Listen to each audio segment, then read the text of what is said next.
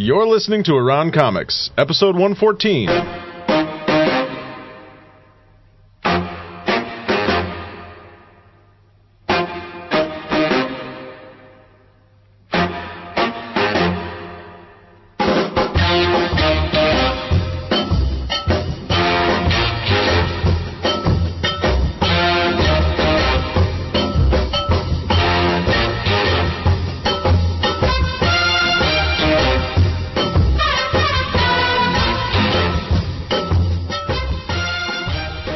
Welcome to Around Comics, the comic book roundtable. I'm Sal, your host of this episode, and I'd like to thank you for joining us. Uh, if this is your first time listening, Around Comics is a roundtable show featuring a revolving panel of guests talking about comic books and graphic novels. We release two shows a week. Our Monday episode features news, commentary, reviews, and previews of upcoming books. Future stacks. Our Thursday episodes, like this one, are either an interview with some type of comic book professional or a topic discussion. This episode, we're talking about realism in comics. Is it good? Is it bad? Why do we see so much of it? And where will it take us? Today, we're joined by a bunch of familiar voices. Uh, first off, uh, co-host of the show and everybody's favorite Flash fan, Tom Cater. Finally, co-host. co-host. Nice. I pushed for that, by the way. Really? Yeah, Chris was, you know, against Mm, it. From yeah, because the thing is, he he realizes behind my like sort of like calm exterior, I'm hungry for more power and more control over things. So like every inch you give me, I'll just take a foot. This guy, so Around you have- comics at Tom Cater's Bro, production. yeah, it'll be Tom Caters presents around comics. Tom Comics. Tom Comics. Then Around, it's going to be Tom Tom. Around Caters. Tomics. Ooh. Atomic Comics. We're also joined by uh, artist on the new X Men, Skottie Young. Hi, and Skottie. friend. And, uh, Yeah, friend of the show. no, now I'm read sorry. that- Oh, I'm, read uh, that let me line that you- read it. And returning guest, artist of the new X Men, and our friend, Oh. Skottie Young. And ironically, Chris was against that too. I don't think you ought to make Our- him a friend. I Our think that's a friend. little. I am touched by that. I have been trying to get Sal to refer to me as Daddy Longstroke. Eddie Long. and he uh, he does at home with me. well, Well, let's, in private, let's draw a line. don't ask, don't tell, Skottie. Between friend of the show and friend of us. In the life like that if is you real. were in jail and you called us while we were recording, Right. because it's the show, we would come help you. If Right. you called me in my personal life, right? I'd get around yeah, you're like I'll be. yeah, Skottie who? I don't know. I'm watching Return to Oz. yeah. yeah. Skottie, listen. I We're got also- fan fiction, right? Listen, uh, I'm reading uh, Celeb- Cilantro Corpse. Cilantro corpse. That would be a great We're, parody. we're also joined by uh, returning guest of the show, John Siuntres. The ghost of John Siuntres. ghost Can't get rid of me, kids. John, good to see you. Hey. and uh, artist of the all new Atom and our friend, it's Mike Norton. Hey, what's up? You didn't have to read that. Oh, Oh. Why? jeez, Mike. For all this time. Norton always wants to start battle with me. know, Every time he sees me, he starts doing a little up rock like a break dancer. Well, I mean, not a lot of people know I this. my cardboard box in the car. I know you do. I'm hoping we're gonna get a dance off. I'm, I'm itching. Not a lot of people know, but uh, everything you've achieved, Mike, is through confrontation. You've you can only draw a comic if you're competing against someone else drawing the same comic. So when you do the Atom, hires- you you get somebody else to come in and draw it next to you. He hires homeless guys and gives them a pencil. Here, tiny person. Ready? Draw Ready? Go. That warning head sucks. Look at mine. You got cheats. Norton just punching people in the jaw. All right. Well, before we get into the discussion, uh, I'd like to mention that this episode is sponsored by InStockTrades.com. Waiting for the trade has never been easier. Instruct, instru- InStockTrades.com. In Tom Trades. In Tom Trades. in Tom Trades. InStockTrades.com offers a huge selection of the collected editions you desire. In stock InStockTrades.com is your source for trade paperbacks, deluxe hardcovers, essential showcases, archives, absolute editions, omnibus editions, and more. All at great discounted prices. And remember that all orders over $50 ship free. Whether you're buying an absolute edition or catching up with showcases and essentials, InStockTrades.com is your new best friend. And I'd like to remind everyone that Around Comics is recorded every Friday at 7 o'clock at Dark Tower Comics and Collectibles, located at 4835 Northwestern Avenue in Chicago. If you're in the area, please drop by. We would love to meet you. All right, guys. Realism in comics is the topic uh, for this week's show. We've certainly seen a influx of reality in much of the mainstream books and even independent work uh, that is out there. Uh, both artistically and in story themes, we've seen more and more of the real world infiltrate mainstream comics. From politics and violence to drugs and sex, or sex and drugs, costume heroes today seem to face more real world evils than ever before. Where did this start trend? Is it a good thing, or a bad thing, or something in between? What uh, What do you guys think about sort of reality? Uh, Let's all know, go around in a circle. Yeah. coming into comics. I, I mean, I guess just like sort of off the bat, um, you look at something like Civil War, which was a huge event, and obviously it's um, playing on a lot of the the current political themes in the country today. I often like seeing people in very colorful spandex in a room arguing over legislature. That's how Personally, that's I mean- this country was born, Yeah. my friend. I mean, that, personally, there's nothing better. I mean, take off your mask. No. Make a law. While that, while that may be, uh, but the idea that you know, while comics are certainly, you know, an entertainment vehicle and an escapism sort of thing, um, is there, you know, is there anything wrong with them, you know, with storytellers, with writers and artists, you know, bringing in reality to try and enhance the stories? I- you know, is there anything fundamentally wrong with that in of genre of, you know, costume crime fighters and fantastic powers and that kind of stuff. How do you guys feel about, um, you know, just uh, how do you feel about it sort of happening in comics today? Well, I think um, something I, I read actually two nights ago, change, sort of illustrated kind of the way I feel about sometimes about how what we la- what people label as realism. Uh, I was reading Supreme because of our month of our year of Alan our year of Alan Moore, which I think is just now a private thing between Yeah. me, between me and you and you. yeah. And I was reading Supreme, and there, uh, there's a backup story in like the 50, 51st issue or something about uh, this uh, whole world of all these different Supremes. Like you have your 50 Supreme and your 60 Supreme. But the funniest one was your 80s real grim and gritty, like realistic Supreme, which I think Alan Moore did like a really funny thing, and I think it sort of illustrates. I think sometimes some of the problems with what people consider realism is that when you take certain things and take them out of context, no matter what sort of where they come from, they're just as like much of a farce as you know anything else. Anything is. else yeah. in the book, So uh, my my big thing with like the whole realism in comics is that a lot of what people consider realistic, I think like story wise, is as uh, as fictional as just As about anything anything else. else, Just a matter of- and that it's just a matter of context. That Right. once you take it out of that context, it you know is pretty funny Right. to see like if the joke is Supreme like 80s Supreme is like smoking a cigarette and like the it's 50s Mouse Supreme asks him what he's doing what you know what's he there for and he's like we're here to die or you know just like you know like the sort of shit you'd expect Right. like a grim and gritty sort of like Right. comic you know and that sort of it was funny because I was thinking a lot about this and it sort of illustrated exactly like kind of my like thought about it is like you know you got to draw a line between what we, th- you know, a lot of stuff gets labeled realistic that I don't think is, is realistic, but because any it's dark or, uh, you know, sad. yeah, it all of a sudden Becomes becomes realism, yeah. you know labeled as realism. But in most people's lives, it's it's as fake as if you could you know fly or, or anything else. Yeah. I think I think uh, when it comes down to, I mean, I think the I think comic books in general are there's enough books out there for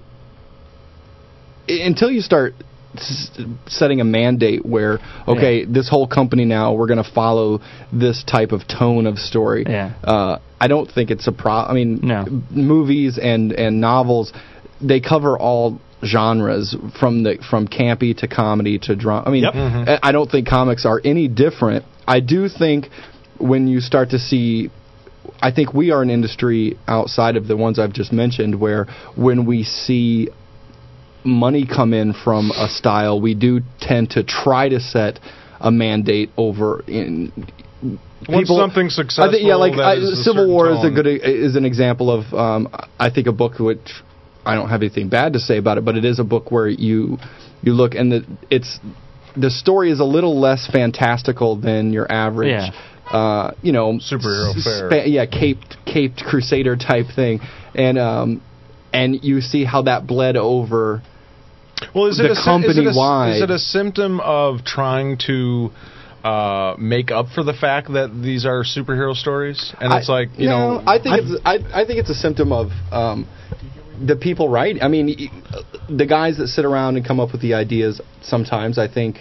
Uh, I sat in a panel once with Straczynski, who was like, I, "I have a great idea for my next Spider-Man arc, where Spider-Man was gonna go through identity theft," and I thought, "Oh, like somebody's gonna be Spider-Man," and it was no like Someone's going to somebody's steal Peter steal- Parker's social security. Social security number, yeah, right, and and because that's something maybe he went through recently or something Right. like that. Where I, sometimes I think, just like any novel, anybody who writes a movie or novel, you write from their life experiences, Sure. and maybe it's just a, a a mirror of the the age or the stuff that that some of the writers are going through or.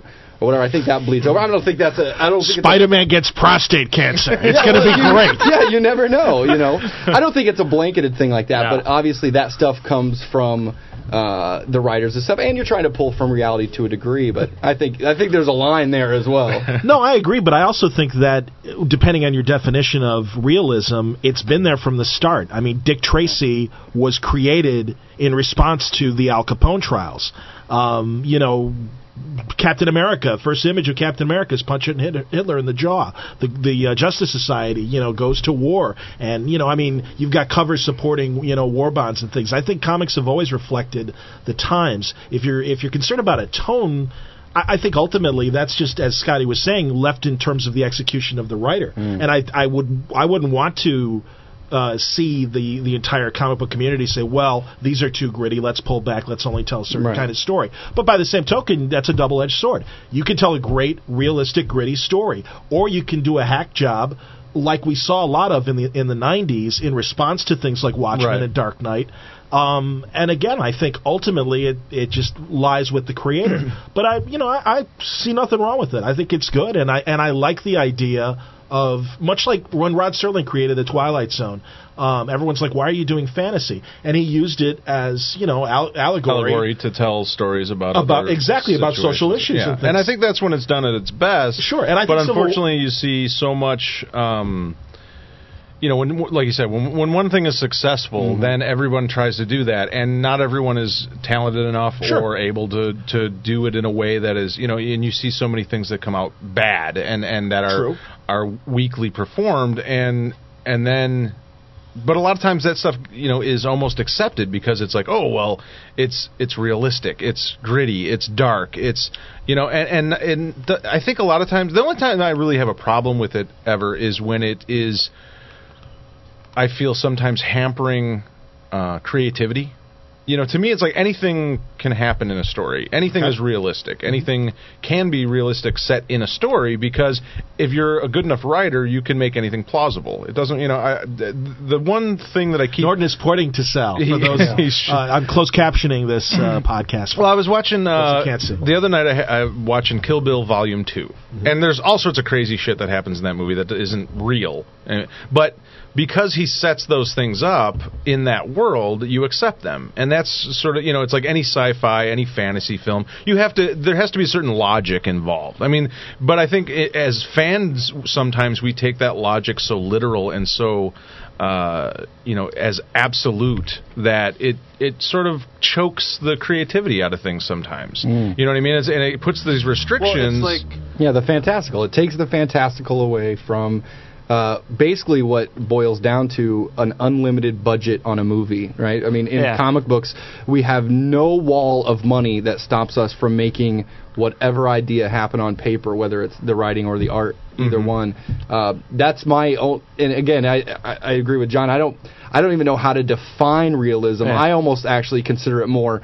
Uh, the fantastical versus the mundane. Uh, do I want to see superheroes live, you know, acting Yeah. out mundane situations? See, but the weird thing with that is is that I never see anyone want to refer to anything as mundane. right? You know, like they want to use the term realistic yeah. because I think it carries like a cachet with Yeah. it. Because I think there's also what underlies in it, and I think this goes more for fans and creators is there's this underlying sort of um, this feeling that, and we've brought this up before about being like, oh, comic books aren't like for kids. You know, there's comic books that are quote unquote realistic, you know, Mm-hmm. or have more realistic themes to it. Uh, I, you know, John, you had an interview with Rick Remender, and one of my Mm-hmm. favorite things he said was like, you know, Star Trek, where Star Trek starts to Mm-hmm. lose him, is where people need to explain. Yeah. How the warp drive. Yeah, like, Right. Yeah, yeah. but it's okay. Like I, I posted that in the forum today, where I was like, Yeah. sometimes the how of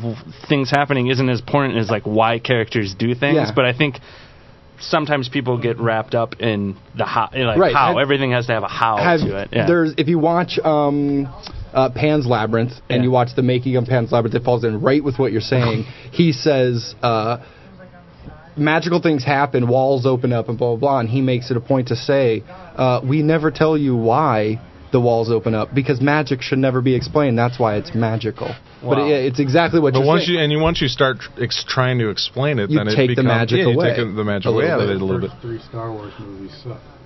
That's well, yeah, and, and you, you've talked about Why that. the- That's Or why the the, first three Star Yeah. Wars movies suck is because they explain the magic. Midi chlorians the, and and the the last three, I mean, they just happened. right. And then the first three, it's like let's go back and since all of this uh, uh, quote unquote canon has been written since these movies started, Mhm. and these Star Trekian type people that want to know how the Millennium Falcon flies and why it actually causes the Force, let's explain all that and make it a boring ass piece of crap. But again, that's execution. I mean, that's you It know. is execution, but it isn't. I mean, there's a difference between uh, Oh, writing agree, a having- mature story and then writing maturely. Well, I but mean, there- you can.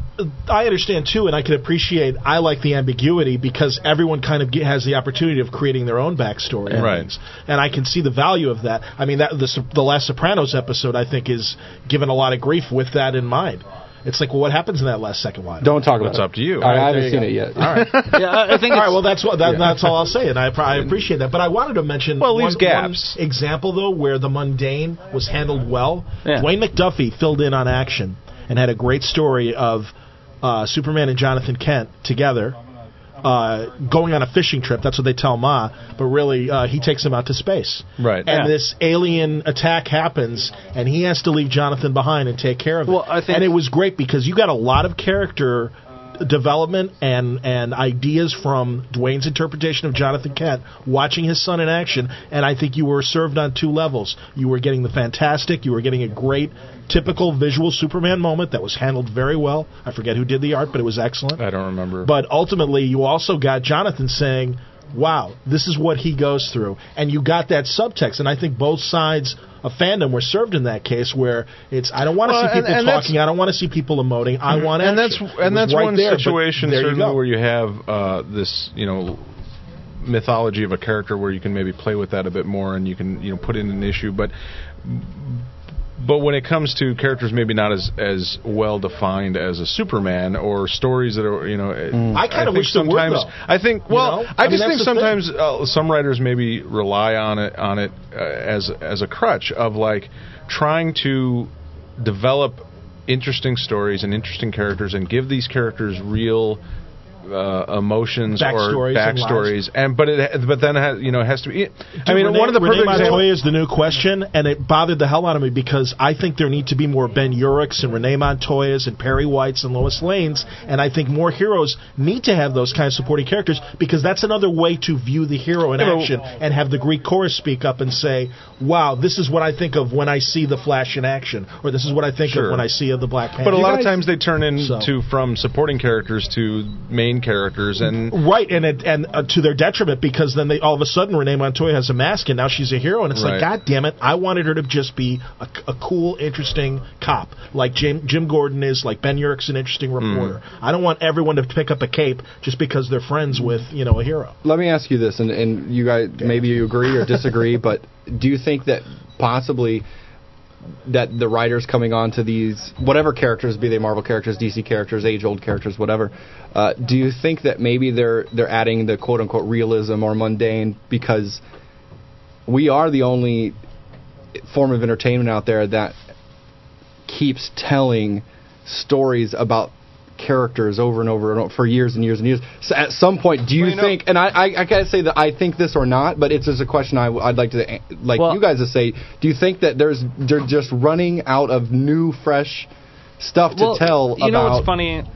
Uh, one of the, uh, and it kind of I was thinking a lot about books when I was thinking about the question of, of realism. I think this ties into what you're asking about because I was thinking about a book that I really love, All Star Superman, mm-hmm. and you're talking about a character who's probably had just about every version of whatever story. I mean, you've had Superman turned into having a lion head. You've had Superman without powers. You've had tiny Superman, huge Superman, Superman who has a tiny Superman that shoots out of his hand. You know, like you've had every type of Superman. But what makes All Star Superman really cool is that it's sort of like an experiment in you, these characters have tons of stories told about them. There's still like an emotional reality that you can tell. You can mm-hmm. still write a, a- like that All Star Superman issue where um, it's like Superman spending like his his fa- you know Pa Kent's last moments with him, but you don't know it's Superman until the end, and it's like every Superman story has been told in some fashion. And all, you've had a thousand origin stories, you've had a thousand of these stories, but it's like it all serves a certain purpose to get to that emotional reality that makes like a story really good. You know, and it doesn't. You can tell how however many Batman stories there are. But like I think a good writer will still find that one like twist, you know, to get that whatever it is. Basically, whatever- what you're saying is there's just too many comics out there, right? Well, I think There's I- so I many think- comics I- out there that Well, it's hard to that's have of it. a ton of good ones. But I think the other thing is that I didn't say that. a lot of uh, writers we might interview.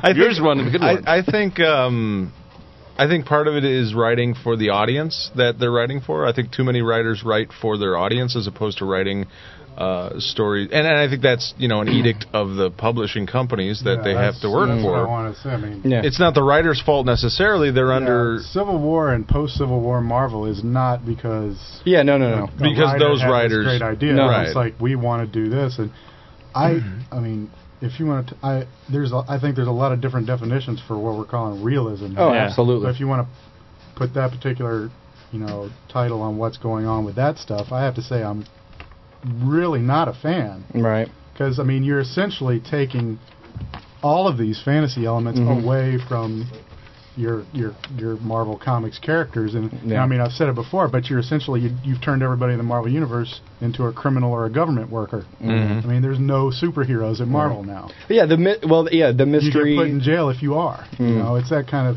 I mean, I can't imagine a more oppressive, creative situation To because, be under. You know, isn't, I, that, isn't that in itself a storyline? It is that is a storyline, but still, But it's it should not, be- I, me and Sean McKeever came up with a character called Gravity. Gravity could not exist today at Marvel. Right. That's true. It would Because never he's a guy who puts on a costume. He says, "Gee whiz, isn't it fun to be a superhero?" Right. The minute he does that now, he gets arrested and put in jail. The That's what- prospect, that's not- what- but the prospect of, and I understand that, but is the prospect of a gravity story where he's I would dealing love, with the fact I would love that to you do know, that, he but can't still, be a it kind of superhero? hurt. It, uh, But then, like I every that'd be a story good story. becomes that. No, but though. that's the problem with what I said earlier. When you take that one idea and you blanket your whole line, Yeah, line, you make it take rule. away. You make like it a if you were to take one Oh, book can't and go, okay, uh, we're, this one book is going to involve all Marvel characters, Yeah. but it's its own continuity alone, so you can enjoy all Yeah. the. I totally You can agree. enjoy the realistic, quote unquote realistic style of all your s- characters in that story. But as a fan who wants to, maybe my maybe my X Men I want to be fantastical, and my Avengers I want to be realistic. Uh, as a fan, for the next two years, I have to follow.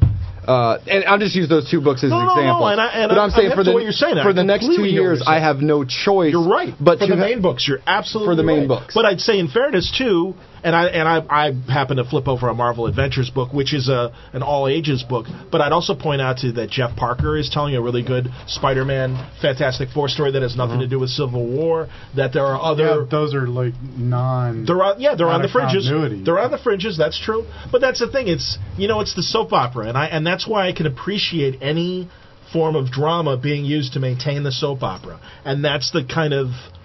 I guess agreement that the, the publisher Yeah, and, the- and reader has to come into. If it's like, hey, we're going to take you on a trip. It might take a year or whatever, but you know, eventually, I think eventually the sun will be back in the Marvel universe and heroes. Well, it's will not- be it's not back. just Mar- it's- I mean, it- a it's- year is a long time. I completely for- understand that. It's I mean, not- I that's enough. That's enough to that. That's a completely big lose a person You're altogether. absolutely right. And it's not just correct. Marvel either. I No, mean, no, no. No, DC. I mean, Sure starting back with uh, with Identity Crisis. I mean, you've seen a change in the entire tone of that- I gotta- most I- of most of DC's books. No question. I'm not speaking as a company man at all, but it's like you saw that identity crisis. There was a lot of backlash about that. Sure. And you see, they're not really doing anything like that now. Well, you know, like I- Well, they're getting more back into the craziness of like the original Crisis.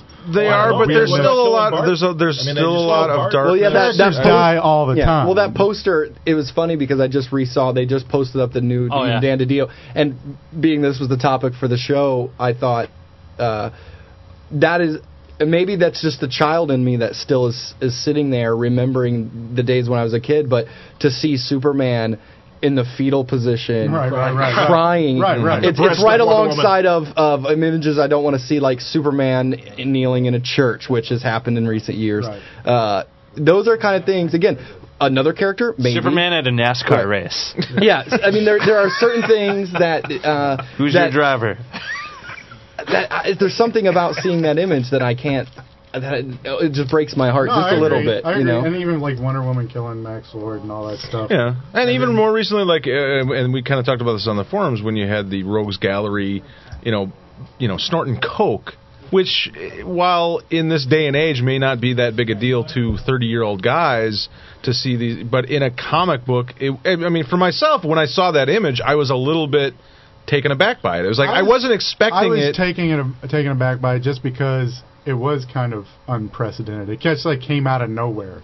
You know what I mean? Well, Mirror again, Master had that's been using. but it's edgy. But but no, wait a minute. There's nothing wrong with I think having a moment like that and invoking that. It's it. You don't. yeah, see but people couldn't couldn't Corda but couldn't you but don't- couldn't you every month? You know? I understand these guys are, and this is one of the things that it's like they're no longer just like villains in comics. There's no, they're no longer just like bad guys. Anti-heroes. Well, well, and villains. there's no longer just like a two-dimensional bad guy. burglars or you know or guys that you know. Yeah, but the it's like who are like everybody's an arch nemesis villain.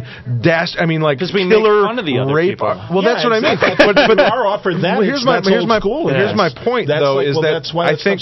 I think a lot of it is sort of like or part of it is um, insecurity on comic book creators and comic book fans that look at comic books. We you know it's like I was I talked about this book before the Will Eisner Frank Miller interview uh, book that I had read.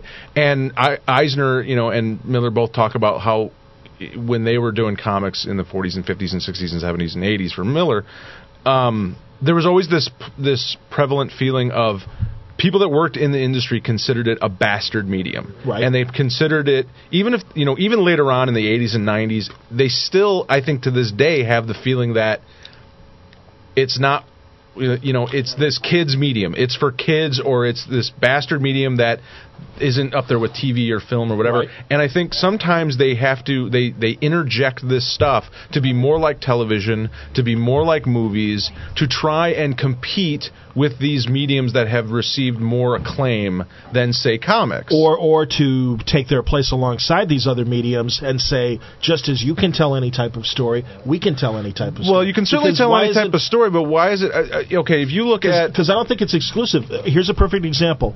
Uh, if if that's what's missing is more two dimensional things, then why didn't saying that's what's missing. Or I'm just whatever. saying- Well, why didn't Kyle Baker's Plastic Man, which was a very good, high quality, all ages book that was funny and interesting and had two dimensional villains, you didn't get any angst or anything in that Mm-hmm. book. It was just a lot of fun, and it was like fun in a good. High, you know, a quality Warner Brothers cartoon kind of way, and like, See, the You're only already saying why didn't that what? why didn't it? Why didn't it succeed? well, there's well, a host of other well, yeah, reasons I mean, they promoted the hell The out of direct it. and we had market. wonderful, Okay. you know, wonderful writer cartoonist who delivered every when comic when comics start uh, I, a book like that if comic books were more targeted at bookstores a book like that would have the chance to succeed with we, we got to remember we got to when we think about why books don't succeed we need to think of ourselves like the rest of the country not in a big metropolis people who live in in rural america right.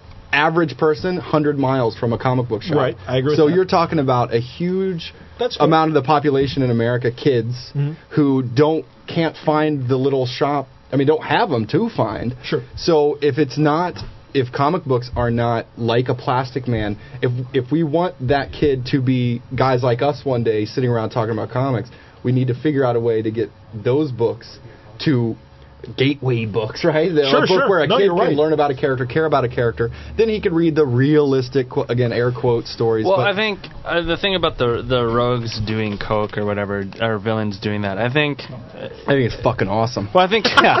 I think there's no like problem there. I, I didn't really have a problem with it. I think the thing is is that you're you're sort of damned if you do, damned if you don't with villains because I think like how you Skottie was saying earlier about you know there's been a a million Superman stories told or a million Batman stories Right. being told. Well, then it's only natural at some point writers are going to be like, and I think you've seen it more and more. Better writers are like, well. Now I'm just going to write a totally sweet Brainiac story. Yeah. And super, you know, and that's where you end up going. Is you end up doing all these things with these characters. Now, if every villain in the DC universe starts snorting coke, like if Luthor's got like Right. a long pinky nail and he's Right, like, right, right. know, Come I to think. I think then it's sort of a problem because it's sort of it's like I can understand. I can understand pushing things in a certain direction, and I think it'd be bad if all of a sudden it's like every every single DC villain has to do drugs mm-hmm. because villains do drugs or what. Because it, it, it does fit the characters because they have I, certain characters have used drugs before. Sure. That's why have, I yeah. like the idea. That's why I love the idea of OGNs because you can really get all the store, all the variations of stories that you want. You can get the super gritty, drug-infested stories. You can get the light-hearted, beat 'em up action stories. Drawn on rolling paper. Yeah, but it really, I, for me, it comes down to when you blanket and and like I said, when Well, one and, thing and, and with, gets with mainstream comics, it, it, I think it's tougher because it does almost have to trademarks. be, you know, it, well, yeah, that's certainly Yeah, part of it. Corporate trademarks, corporate trademarks. There's going to be corporate edicts. There's going to be editorial decisions that are going to be company wide.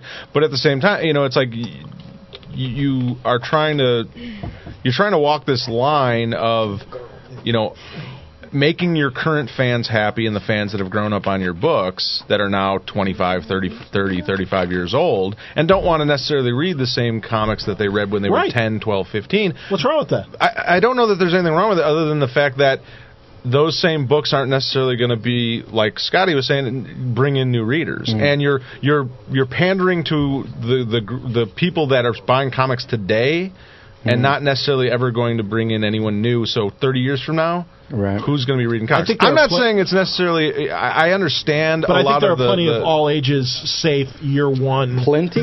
yes. Plenty? Are you Yes. going to say plenty? Yes. Comparatively? Yes. Okay. Absolutely. I- Okay, Marvel, Marvel with puts out plenty. 90, 90, say 90 titles I think there. Wait, a month. I, my How point many of those are all I ages? think there, if you are looking for introductory books, even I agree with Skottie in terms of OGNs are the way to go. There are plenty of year one kind of adventures of most of the frontline heroes and stuff.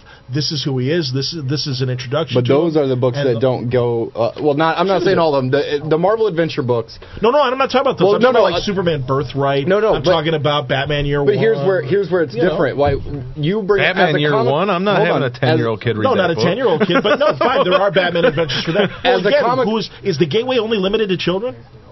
Uh, no, not limited to, but I think But that you should be your biggest future audi- fans, audience. When you say not this, you're and then you talk a little bit more include- from a I'll comic include it, fan. Well, Go these ahead. are more important than the Hell yeah. birthrights because these Sure. what pe- as That comic is a book gateway dr- uh, comic, and I think there are Drug. of them. as comic book Gateway drug. It is a gateway. Well, there are drugs. I shoot heroin now. as comic book fans. We discredit the adventure books. We But Laugh the them off. Hold on, hold on, hold on, Who buys hold it on. for a kid doesn't. No, that's not that's not the point. I'm saying as comic book fans, we discredit the adventure books. What Okay. we don't realize as comic book fans are at Marvel, these are the highest Yeah. selling books. They and I'm not talking about uh, they sell a thousand more. These destroy the number one book That's great. uh, on sales. Uh, Spider-Man: Marvel Adventures is Marvel's highest selling title. Uh, Out, so it's outside of the direct market, outside outside of of, the- Diamond. out- yeah. Where are they being sold? Targets, Walmart, Yeah. Borders, Doctors' blah, blah, offices, blah. subscriptions, So- and things Yeah. like that. I mean, yeah, that's what I'm saying. That's awesome. That's what I'm saying. We there there is stuff that goes out there. Now, if we could, I I think if there was a few, but we we don't. But that's the thing. We don't get Said the royalties. right. Marvel Adventures Spider-Man artist. But Well, that's I- where that's where if there were if we could if I I think there are some books out there. I don't think while there's I don't think there's an abundance of them. I don't think enough of them get to the bookstores to open up whether That's it's a kid or not. That's Even fair, if it's yeah. a 16 year Well, old. I think you're right. I think there's a spinner rack of floppies, Right. but I but I agree with you. There should be more digests and Yes. trades to cater to that Yes. audience. Mm-hmm. This is Richard Starkings, and I'm just here to say that 9 out of 10 elephant men prefer to listen to Around Comics. I'm going to read a forum post so that we can. Let's uh, get back on on track. This a little is from R.H. Coop. He was that guy who wore that Flash T-shirt that Yeah. you met at the. bit. that you Good old fun. RH. I disagree- Wasn't he our former man. Surgeon General? I disagree with Skottie. No matter what he said. No, that was me. I decided Fuck that. you, RH. Uh, I don't. Here, here's his real uh, spiel. I don't mind some realism in my comics. I understand that some fantasy stories use allegories in their storytelling to mirror real world events, and I'm okay with that to some extent. However, I do not like current politics taking over comic stories and being and getting beaten over the head as a reader because a certain writer doesn't like or agree with the current party or people in power or is being heavy-handed in preaching about an issue in our society. I think it dates the books and pulls mm. you out of the story to some extent, kind of like a Dodge Hemi being the Fantastic Car in the latest FF Yeah. movie. Yeah, but I'd also say that like the Steve Englehart Captain America Watergate story is a, a great little time capsule and a, and a, and a good story. True, yeah, true, to because me. you know what? Again, we got to I, I always like to try to. Whenever I'm uh, analyzing something, I try my best to not only think of it from my taste, but to jump ten years. You see it ear- sneak you know. into certain things too, like uh, you know, even your stuff like Watchmen or Dark Knight Returns. I mean, Watchmen Absolutely. has Yeah. Cold War. Dark Knight Returns has the urban plight Yeah. thing to it, and Right. uh, I mean, it doesn't affect those stories, but there is there's a dating Reagan's to. still president. Yeah, I Yeah, know. Yeah, exactly. so Right. I mean, there is a dating to no, that. I think so. I think but it doesn't necessarily hurt it because I think both of those stories are strong enough on their own. Those are, but the ones that have the, the three thousand that have come after them trying to emulate them It's- necessarily aren't. which again, and it's, a lot it's of all in the execution. Man. But I do mean, you that's Well, yeah, I'm absolutely, Do you absolutely. All think the to a new reader because that again that Dark Knight holds a special place in all of our hearts. Right. Do you think somebody coming in is going to go, "Ah, what Reagan and Urban? What? How about DMZ? Well, there's How about a people- book I've like seen DMZ that, that- that gives a plausible what if and has a very realistic background and and you know I think Well, but that's does a different. great job That's of, like, different you know- because you're setting it up exactly as that. This is what this like comic Ex is about. Machina. It's not like Yeah. it's not like you're taking something that for 40 years was very you know Right. fantasy and and and ridiculous in a lot of ways, and then all of a sudden trying to interject reality into it. You know what I mean? And and I DMZ think is different, no different than like Rome falling to me. I mean, it, Sure. that is a timeless tale. It just happens to be set in New York. Right. Yeah. Eh, eh, well. Tomorrow. Yeah. You know, I mean, but- but that's good. But But that's yeah, and there's interesting. not. Yeah, I think like know, like Casey, you're saying, pack the bags, honey. It seems to work. We're heading to the country. We're heading to we're heading to the mountain with uh, In country. with the Transmetropolitan Get your Alan Moore Borg. looking guy. Um, well, let's let's um, let's change gears a little bit and talk about uh, realistic art styles. We have two professional artists here, Mm. both work for comics, and I, I wouldn't classify either one of your styles as realistic. Skottie, yours is. I would classify mine as fucking awesome. Well, there's that, but there's Trademark, it's also- that's trademark. Trademark, trademark, Skottie Young, uh, 2007. Uh, Mike's is, is probably a, a more realistic, if, Pretty but- fucking awesome. but not not a realistic style. On the sub level of awesome. what, but we've seen so many artists come out um, in the last, you know, five ten years that are way more of a realistic style, really trying to introduce realism. Whether it's Alex Ross or guys like Michael Lark and Alex Maleev and and guys like that. That I mean, a lot of their stuff is not only photorealistic, but even when they go beyond that and it, it becomes um, a dark and grim look at reality. You know what I mean? And and, and especially like a guy like Maleev, I think everything he does it has very um it's not photorealistic necessarily. I mean, some things are, but he even puts. I mean, he puts grime on on Yeah. his work, and to make it look as as re- and for a lot of the books that he works on, that's great. Yeah. And it obviously can't work on everything. And I think a lot of times you see his ambush bug would rock. but a, but a guy like you know Alex Ross, who you've seen do a lot of superhero work, and he has a you know iconic you know look to his painting and everything. But does it work in a lot of the stories that he tells? Does it? I think it just comes down to tastes on that. I mean, and, Yeah. and the tone of the book. I, I mean, for me, my personal taste, if I pick up a funny book or, or something that's supposed to be a little bit more uh, ha ha, uh, I don't necessarily. I want you to be able to express through a line uh, a little bit more than what we can as as as people. Uh, I also think at times we we've gotten used to uh, kind of. I think Jim Lee kind of ushered in a, a style of art, and it's hung around for a really long time. And because we're so used to that, we actually consider that realistic Right. in comics. When when you act, when you do look at that it's nowhere close to realism as far as but it's it's what we consider traditional comic art so that's the realistic style Right, right. i think that uh but i think it's just i think this art style is tastes Mm-hmm. i mean for me i just don't like Do you think? these Do you think uh, to sort of flip it around? Do you think people's the general you know buying public's tastes and what they accept? You know, do people demand more realism? Do you think? Do you think stuff that isn't as realistic? Yeah. Yeah, it depends on their on the age group you're talking to. I think I think teens are are kind of itching for it and are excited by the fact that these are the characters they grew up with and like the dark side and like the dark edgy stuff. And then again, I think there are older fans that wish there was a simpler time. So I mean, that's the thing. And I actually you can flip flop those age groups and, and find Well, here's counter a- arguments as well of older people wanting more grit and younger people being you know freaked out by it or their parents and not wanting to see anything. I was like talking that. to uh, a friend of mine who doesn't read comics. Read comics, you know, when he was a kid, but hasn't read a comic in years, and but is aware of what him? I do. And what? do you hate him Why does No, I don't hate him. We should have an episode where we bring in three or four of our friends That who don't don't read- read comics and then grill them. Um, I'm going to point out But I real quick. There's a girl right next to the table, and she's reading a comic. she is She's reading Why a the. Last Man. Nerd. you need to buy. You need to buy that. Yeah. this isn't a library, didn't mean to ma'am. This Go is ahead. this isn't a. off the shelf. Uh, well, anyway, um, so we were talking about comics. He, he knows that I do the podcast and everything. Right. We were talking, and and he was sort of asking me, well, why would I read a comic book? What makes a comic book? You know, why do you like them so much? Why do you read them so much? That's And awesome. he likes to read novels. He reads a lot of novels, and and uh, and he said, you know, the reason he reads novels and what he likes about reading a novel is that he can imagine what the story looks like in his head. And I think, you know, with a comic, the more realistic the art is, the less of those gaps exist for you to imagine things and, you know, create things. That's my, what you were talking about personal preference, and I'm not going to say what's good or bad. Well, no, yeah, no, no, yeah, you 'Cause- can't. Well, for one thing, it's a loaded question because I know people, and Yeah. they're going to say, "What? What's up with that?"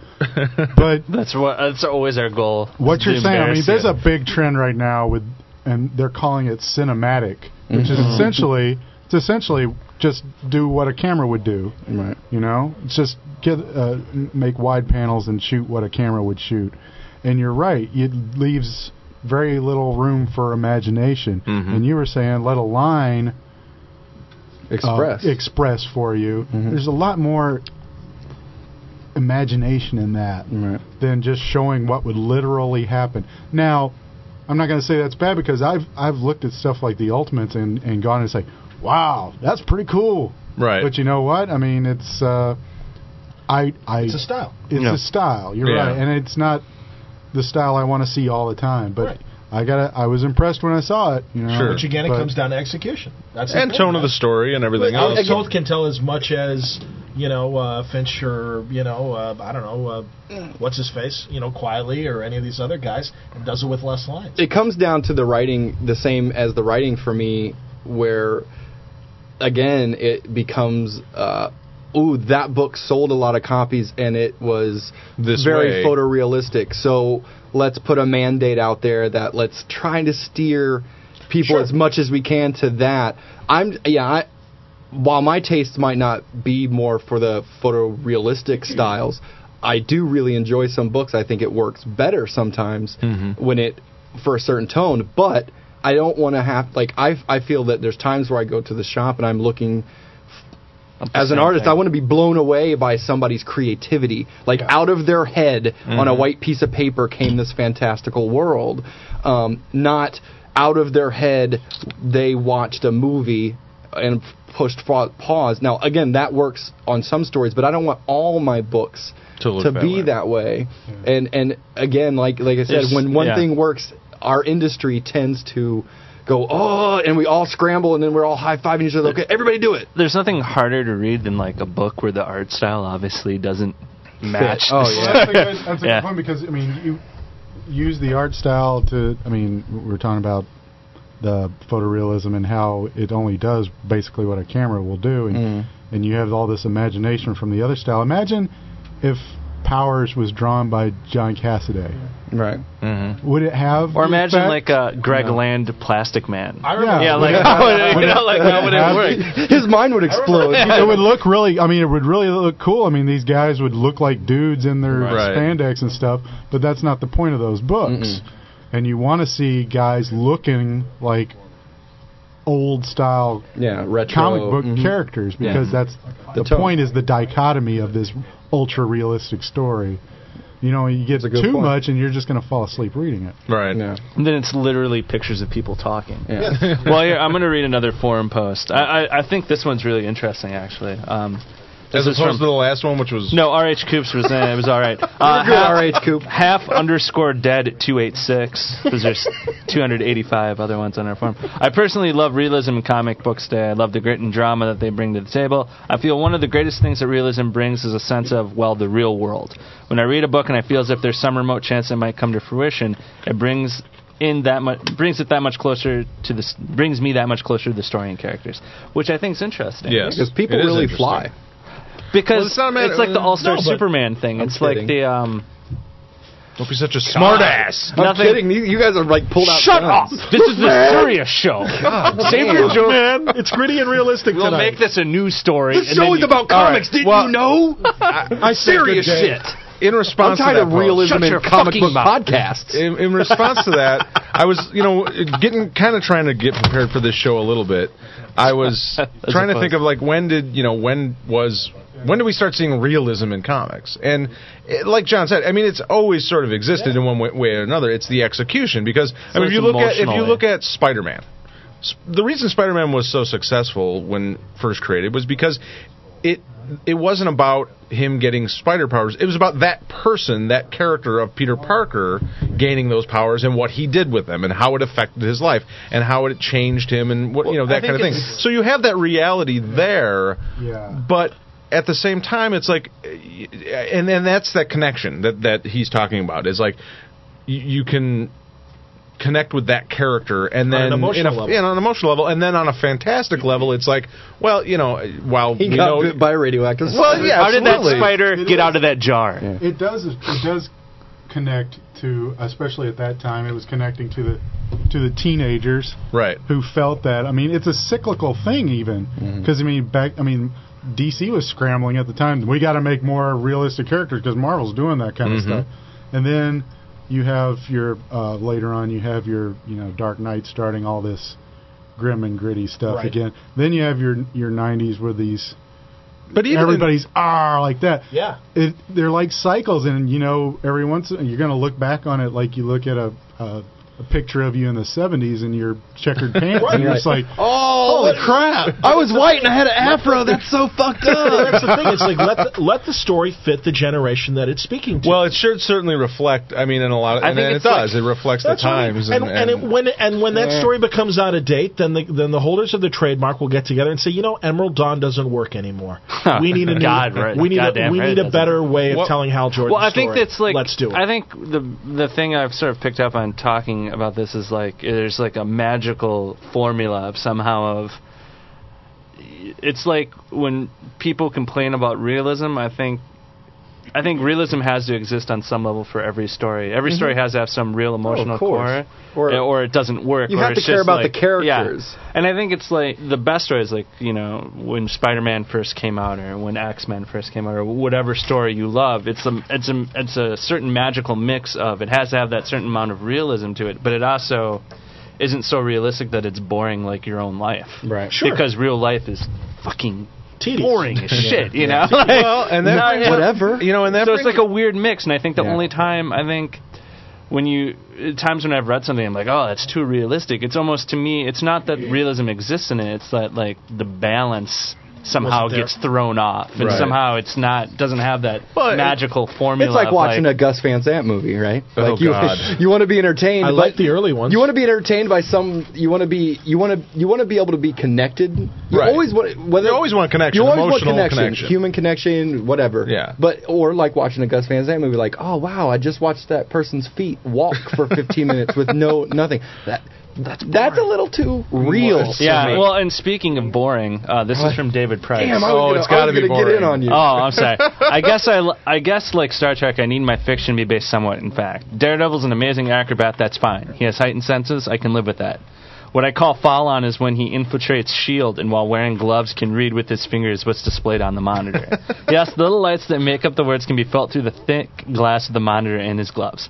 I can get behind Batman, Hulk, Superman, Wonder Woman, and Wonder Man, Iron Man, even Krypto. If Reed wants to invent something crazy, he can baffle me with the bullshit with bullshit that makes it believable. If you wanted to tell me why Wally's skin doesn't melt off when he hits Mach 80, I'll take your word for it. The Speed Force is a wonderful thing, I'm sure. But if you're going to take a horse's head and attach it to a man's body, you got to get close to that line. I, you're getting close to that line I got to draw. Beta Ray Oh, Bill. what the fuck? So he has a problem with like uh, Beta Ray Bill. my idea for a Minotaur series? Yeah, damn it. Well, it just I see that's sort of the thing. It's like when do we- when does it get to that mentality of like nothing is this can't be possible. This is can't be possible. Well, in I think that's I think that's a weird I think that's a weird comic fan thing of a very small amount of comic fans who are people who are going to draw like. I think everyone has that line just based on taste. Like, there's going to be Yeah. because I've done, I've read a book where I'm like, oh well, that seems silly, and then I Yeah. then I think this whole thing seems fucking silly. Why was I bothered by it? well, that, Like, it's the like that magical I would- formula getting thrown But that's off. the other thing. Like, It's like as a comic book fan, we shouldn't like all comics. It- Yeah. we're we. Oh, no, But a lot of times we we all talk and we're all guilty of it, whether we believe it or not. It that we all think that we should, right? Like I should be friends with someone because they like comics. Well, maybe he's a dickhead, right? Maybe he's a yeah. Norton is a dickhead. oh. oh, He pointed at himself. That's why I said that. I love. he's eating Norton. a pretzel stick. Uh, Burgess Well, here- Meredith eating a pretzel stick.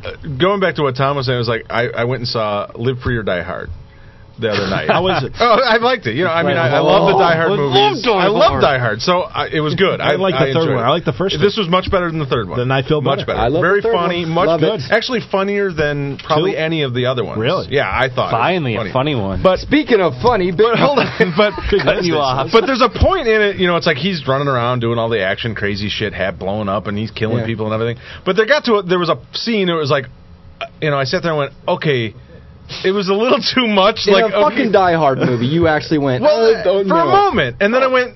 It's Yeah. a fucking Die Hard movie. go. You know, I like you You know what I again. mean? For a minute, It's we like, were not ah, gonna be what- friends. You know, whatever. You know, and it, but it was, it was, it's, it's that, and I can't think of the word. There's, a, there's an actual sort of, I think it's a Greek word of I'm Greek. What can I do for you? it, I can't think of the, what it's called, but it's, We have a it's sort of like the story Lamb. logic. It's you know, it's like Oh, once you set up a world with logic in it, you sort of have to follow that plausibility. You Sure. know what I mean? It's like, it, Sure. and you always have to kind of come back to that.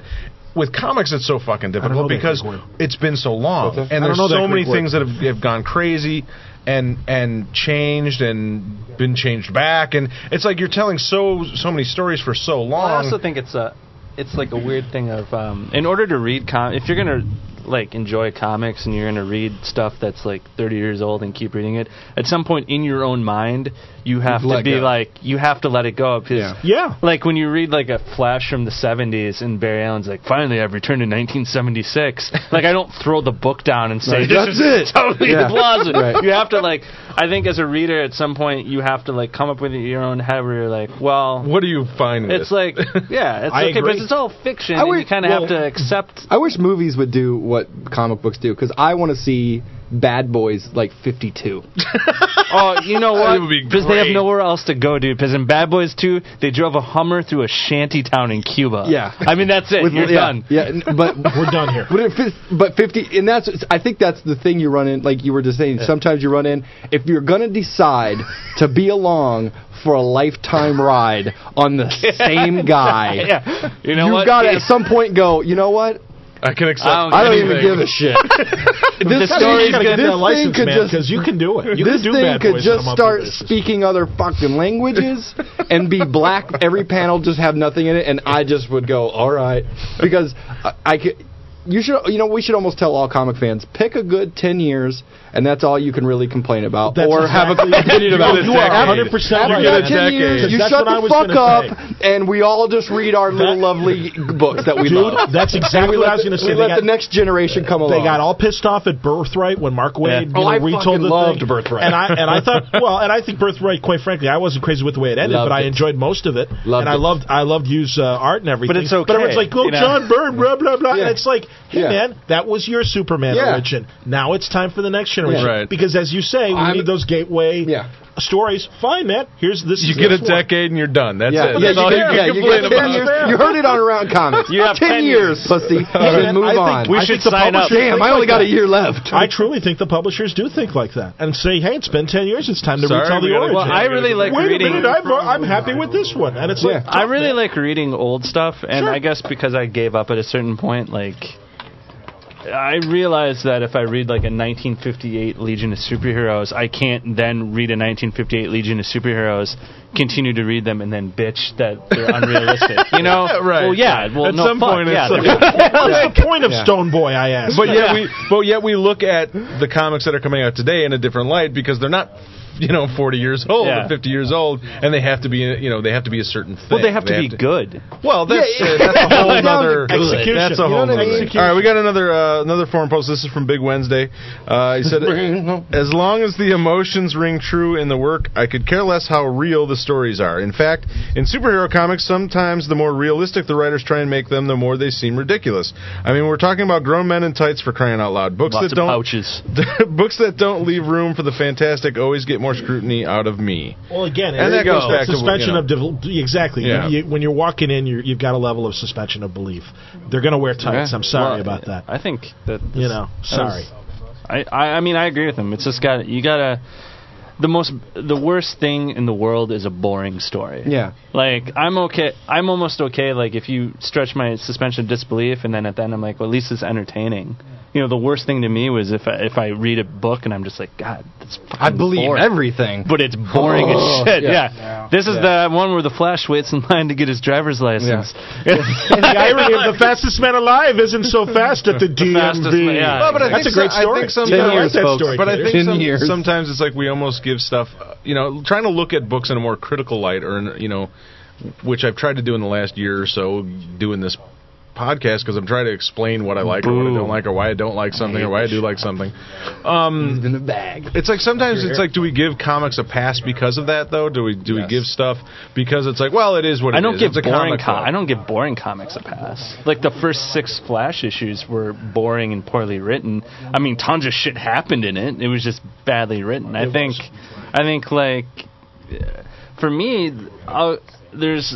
Uh, you also have to get away from the mentality that er- not everything is either awesome or sucks. Yeah, that's Right. true. You know, like Yeah. there are some things that like, are okay. eh, yeah. There's some books that are okay. They're Yeah. not. They're not. At least they're not boring. They may be like slightly off, but thank God they're not.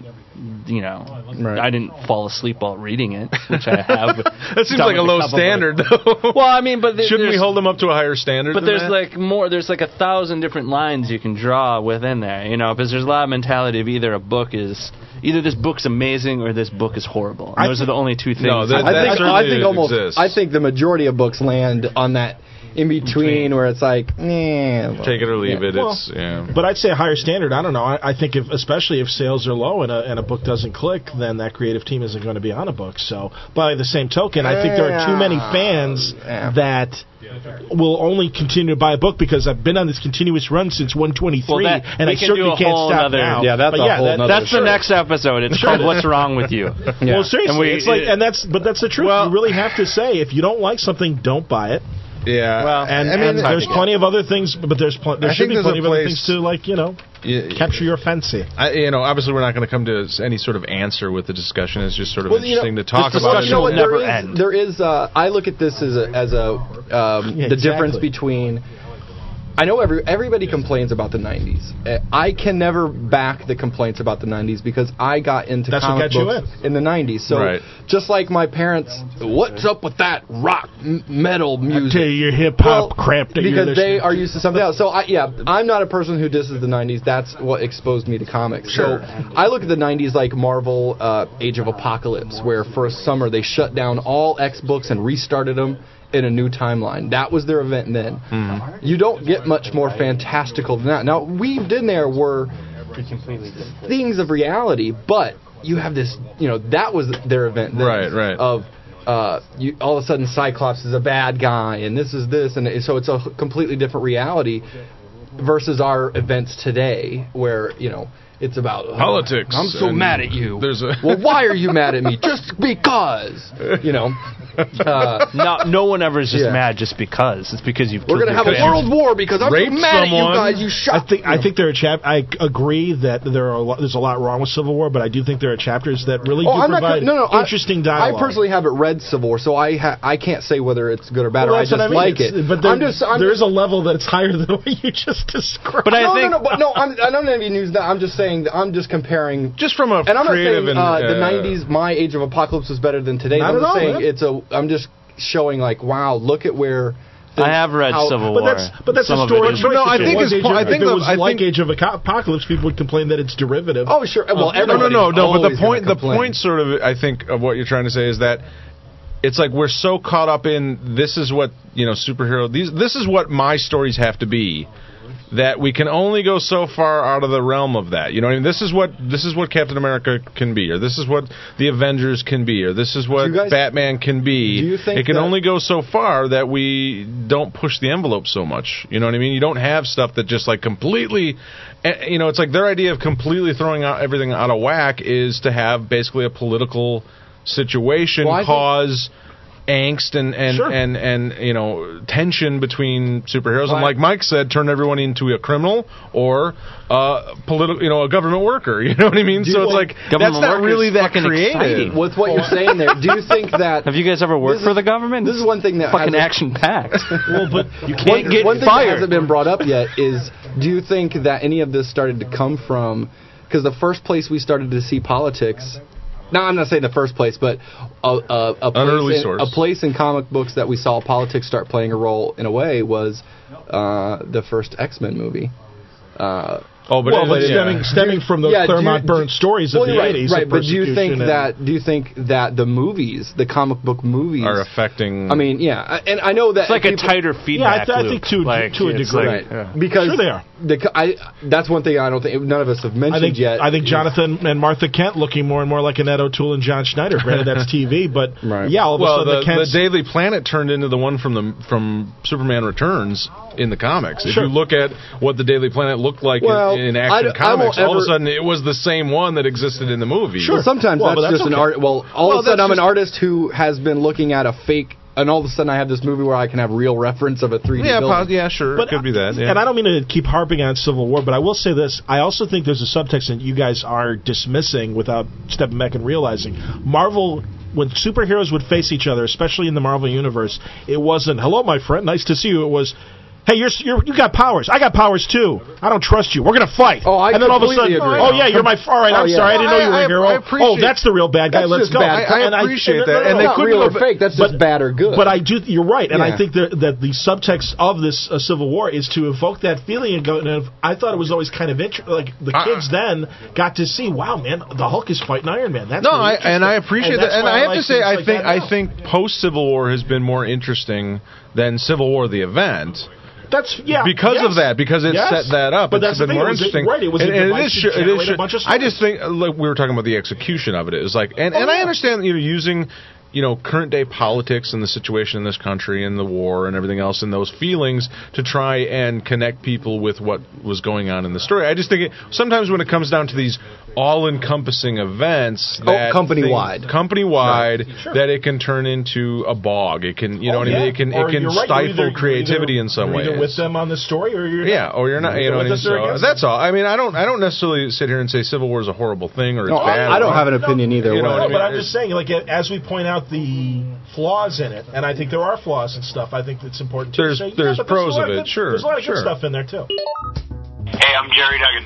I'm Brian Posehn, and you're listening to Around Comics. Girls are neat.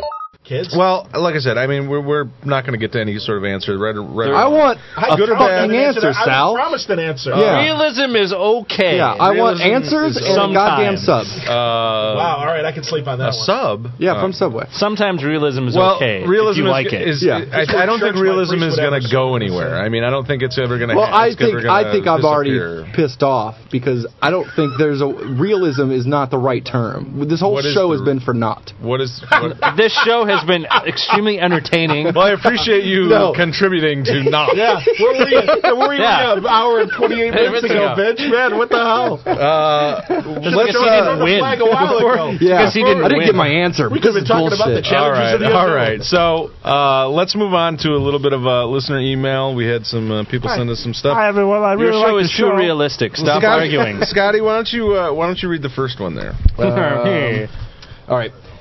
No, no, don't, don't make me read. You want me to read it? Okay, Yeah, I I'll read it. Okay, it I says- like Read to it in the style of Skottie. Re- I can't do that. No, just read Maybe, it. I'm, not the most excited person about. Maybe I'm not the most excited person about Skottie being on the podcast, but two images have made me a bigger fan of his art. I was reading the solicitations for September, and two images caught my eye and my glasses, both from Skottie Young. The first was from New X Men 42, with one of the students sitting on the bench next to the principal's office with a black eye. The next image was from Cable and Deadpool number 45. Dale Deadpool is wearing a costume that was inspired by Captain America. It's red with a star on it and has wings on the side of his head, and there are tons of weapons on his backpack. He has a sidekick who looks like Bucky, but I think is actually the newest member of the Deadpool gang, Bob, agent of Hydra.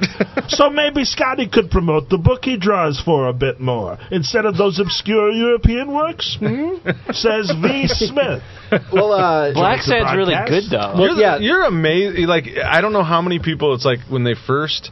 Like either They see your you. work or hear your voice. They or hate meet- you. They, They fucking immediately hate you. hate you. But then like like One the week quickest turnaround is like I love Skottie's art. I, I, he's he's the greatest guy in the world. You're amazing that way. I don't know what it is. My it is. mom you have hated this you power. almost immediately, Yeah. but she listens to every show three times. yeah, and then, then loves. Oh. Yeah. Oh, Oh, Hey, folks, now. it's getting triple X in We're here. gonna have to Shit beep there. that out. Oh, My no. girlfriend just said because I have a no. Anyway, Big okay. hands. Wink, so wink. V Smith, V Smith, Vicious. It's vi- vicious or vicious. All right. That's it. Oh, okay. Sid Vicious here. Sid Vicious. Smith Vicious. Um, as far as well, thank you about the covers. Uh, I'm glad you like those. But um, the it- promoting my stuff instead of the European stuff. Uh, well, one is uh, they let you know they let me come on the show and talk a little bit, and the last thing that I really want to do is use it to just talk about myself. yourself. We'll do that for him. We'll Uh, do Skottie but that's stuff. the other thing as well is is I I really have a good time and enjoy coming on the show because it's a chance for me. Uh, as opposed to being at conventions and signing Where books and what are you yourself. working? Yeah, what are you working on next? What are you working on after that? And what are you working on? You know, it's my chance to be just a fan again and talk about the European books, which I actually I want to talk to you about. Black I really, Sad afterwards. really, yeah, like Black Sad. I mean, I don't find it to be obscure in my world. You know, Right, to me, right. these are the books that I really love. So if, uh, hopefully, if I can bring them up, somebody else will check them out. And obvi- I think a couple people on the forums have went out and got the Blacksads and enjoyed them, and some people didn't enjoy it or or whatever. But that's, uh, you know, the guys. I think uh, mentioned what I work on here and there, but I think that's as much as We I, said you were the artist of New X Men and our friend. Yeah, and the friends. Jesus Christ, What- what does he want us to do? Yeah. So yeah, I I don't Buy wanna, him the uh, comic. That's here Tom talk Pig. about Pit myself. machine. But All right. Skottie's ego will talk about him. this que- we have another email. Hi guys, I first wanted to thank you very much, and you're welcome. We don't rea- you don't realize the joy your show brings to me on an lo- on my long hour and a half commutes to and from work each day. I listen Send me to you in check. my car on my MP3 player, and there have been occasions where I had to chuckle out loud at the antics you guys go through during the show. My question for you is in regards to JLA number 10. I'm glad I read this one. Woo. I know you guys already let the cat out of the bag during your last show, i.e., the return of Wally West and the upcoming Mark Waid Flash uh, run of the Flash. But I could have sworn, just like Batman, they were expecting someone else to make it through the storm. Well, I have nothing against anyone who likes Wally West. I was just hoping that my that they might, were trying to bring back Barry Allen. I felt kind of cheated at the end of the story. I know that doesn't sound very nice with Wally being gone and people awaiting his return, but it would have been a really nice way to bring back Barry, especially now that we have a multiverse to explore in the DC universe. Thanks again for the hard work you guys do to put on your shows. I also like the Frank Miller episode and the JSA feature too. I'd like to vote for an ambush bug episode special. Wah ha ha. John Swimmer from Brampton, Ontario. Yes, we have another and Canadian listener. Um, What'd you think, man? I uh, I thought it was good. I, I think people who want Barry to come back, he Most people They don't really- Most people, most readers now, I really don't nostalgia. think identify Barry anymore with the Flash. Like Wally, No, I, yeah, I think you're right about Yeah. that. And I also think that they, I think DC kind of righted their own wrong. I think they realized they made a mistake and Yeah. wanted to bring uh, Wally back. and it was good fine. because I You knew really they were gonna bring him back eventually I thought it was a really. I'm going to get nerdy. I thought it was a really nice moment when Batman was sort of sad that Barry didn't Allen didn't come back. Yeah, because you very expecting- I rarely was expecting see somebody else. You very rarely see Batman express any sort of like Shock. sadness about about things. You know, like you don't see him. You Well, don't see him like about friend or That's like true. yeah No, about right his about friends. That. You And, know, and and I think he, I think they did kind of show that that Bruce Wayne and Barry Allen did have a connection because Barry Allen being a cop and I think Bruce being everything but a cop. Um, that there was that level of connection. Well, also like the the nice parallels in that story with him and Hal Jordan, who are very much like the opposite sides of each other. Yes. both Yes. having the weird moments where they thought Barry Allen was going to come back. Oh no, absolutely. friends. I'm I'm a big. I, I'm glad that it's.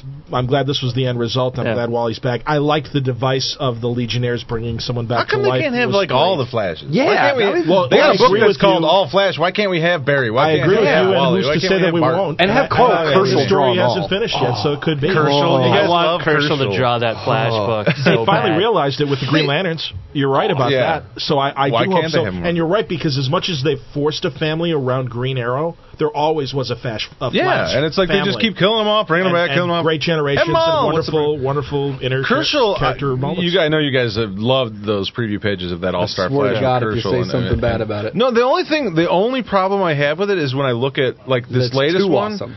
No, it's like Wally looks so young. I mean, he looks like Oh, he wasn't old.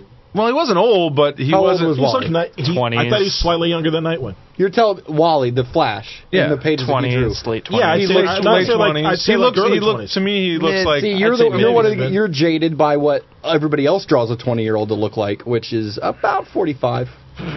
Like Curt Swan doing uh, Superman. Maybe, yeah, maybe you're Yeah. right. Yeah. Hello. I mean, You like we're, right. we're Hey, additions. he was like- he was like Well, a I, then, and it may, and, and I had may, 33 double D. and it may just be I'm 33 jaded. double It may just be jaded because I want him to look like a 36 year old fat guy. Speaking of jaded, here's another email. All right. I checked out in stock trades and now can't quit getting stuff. Good. So far in the last week, I got 52 Volume 1, Marvel Masterworks, Golden Age Captain America, Infinite Crisis hardcover, and the Showcase Splash. wow, old school baby. Ooh, my wife says that I will have to come live with one of you now. So Tom. that's uh, you can come live with me. Pasta every night for dinner. For the bonus is I now have all these great trades that you can you can read while I'm curled up in a corner going through the purchase withdrawals. Jonathan O. Stottman. P.S. What is the song used at the end of the show and where can I get it? I love it. Um, it's brr. uh, it's a really good. remix of an old blues Jesus. dude called Boo Boo. Uh, kitty fuck. no, it's Boo Boo Wallace or Boo Boo Willis. You can find him on iTunes, but that actual version isn't available on iTunes. It's available on his website. I think if you search like for Google. Boo Boo Willis, you can find it. Somebody, it, it, it's he's just like this old blues Right. guy from like St. Louis or something. And then somebody went and remixed it, but it, uh, yeah, it's a very cool song. But uh, and also thanks for um, using In Stock Trades, one of our sponsors. We Here, here. appreciate that. But don't like you know, don't buy shit you can't You really? afford. We Awesome. don't need Yeah, people, don't like, go going, bankrupt. yeah, just buying comic books because Because uh, we won't help you. yeah, we, we can't we can't help you. We can't help you. All right, Oh, guys, okay. uh, that's the end of the emails. Thanks to everyone for emailing us. If you'd like to email us, uh, you can do so at info at aroundcomics.com or you can reach us individually at Sal, Chris, or Tom at aroundcomics.com. There are also a few other ways you can interact with the show. You can visit us at www.aroundcomics.com. Comic Space at www.comicspace. Comicspace. Phrase it. Ugh, comicspace.com slash Around Around Comics. Around Comics. MySpace at www.myspace.com slash Tom is awesome. Leave us an iTunes review. I'm going to build that. Thanks to Alex Avery, comic fan, Rob Ruddle, Nagazi, and Mechanics. And uh, you can join our friends of the program. Go to aroundcomics.com or you Sounds can like they should get a fucking Mine's tote cri- bag. mi- mine's in crito- uh, the Kryptonian. What are you talking about? my script. Wingdings. Oh yeah, I got a little messed Whoa. up. Good Great lord. job. Rick Uh, you can song. download coming. Download and print out our LCS challenge flyer. Ask your comic shop manager or owner if they will display it in the store. If they do, send us an email. We'll mention you and the store on the show as well. Post a link to the store and their address and phone number on our site. Become a friend of the program today. And get your tote bag. Get today, bag. get your And tote bag. Skottie Youngpog. We are also proud members of the Comics Podcast Network. Find more great podcasts at comicspodcast.com. Uh, we'd like to thank In Stock Trades for sponsoring this episode. Waiting for the trade has never been easier. InStockTrades.com offers a huge selection of the collected editions you desire. InStockTrades.com is your source for trade paperbacks, deluxe hardcovers, essentials, showcases, archives, absolute editions, omnibus editions, and more. All at great discounted prices. You can get a tattoo of the first Spider-Man issue, Amazing Fantasy number 15, on your back. Like- Tiny, yeah Like Tom. Like I did. And remember that all orders over fifty dollars, except the tattoo, ship free. Whether you're buying an absolute edition or catching up with showcases and essentials, InStockTrades.com is your new best friend, but they won't bail you out of jail. No, Uh, Tom and them will. Only you if the call show's during the going show. on. Only- yeah. the show. Only if it affects the recording of the show. I'd like to thank everyone for joining us today. Skottie, Tom, Mike, John, Mike, Mike, Mike's girlfriend, Mike, Katie, Katie, Casey, Mark. Mark for joining us. All these for wonderful hosting old us as always. uh, have a fantastic week, Yeah, everyone. go We'll be we'll- real. We'll, be Keep it real. keep it real. We'll be back I can't again. believe we're fucking done by ten o'clock. This is, you know what? This is very crazy. It- I don't want to say it's because somebody is or is not here, but it has went so quickly. Ten o'clock, and we got two shows. Tom done. has it's not, not even complained, ten. nor has he thrown We're gonna, up. we can go out and like go to, get something to eat or something. Yeah. yeah I could like take a nap and yeah, come back. We can record two more shows. You guys want to do next week's shows Yeah, tonight, yeah. and then we Let's can take next month. week off? Future news with a Z. Uh, well, thanks for everybody. Uh, we'll be back on uh, Monday with another episode of news and reviews, I'm sure. Um, but in the meantime, we'll in, in between time. we'll be A stitch in everywhere time. In And- and around Comics. Comics. Where's their Smooth microwave in show the with- bathroom? Why is there? There, that freaked me out as well because maybe you want to eat a hot dog while you're taking a piss.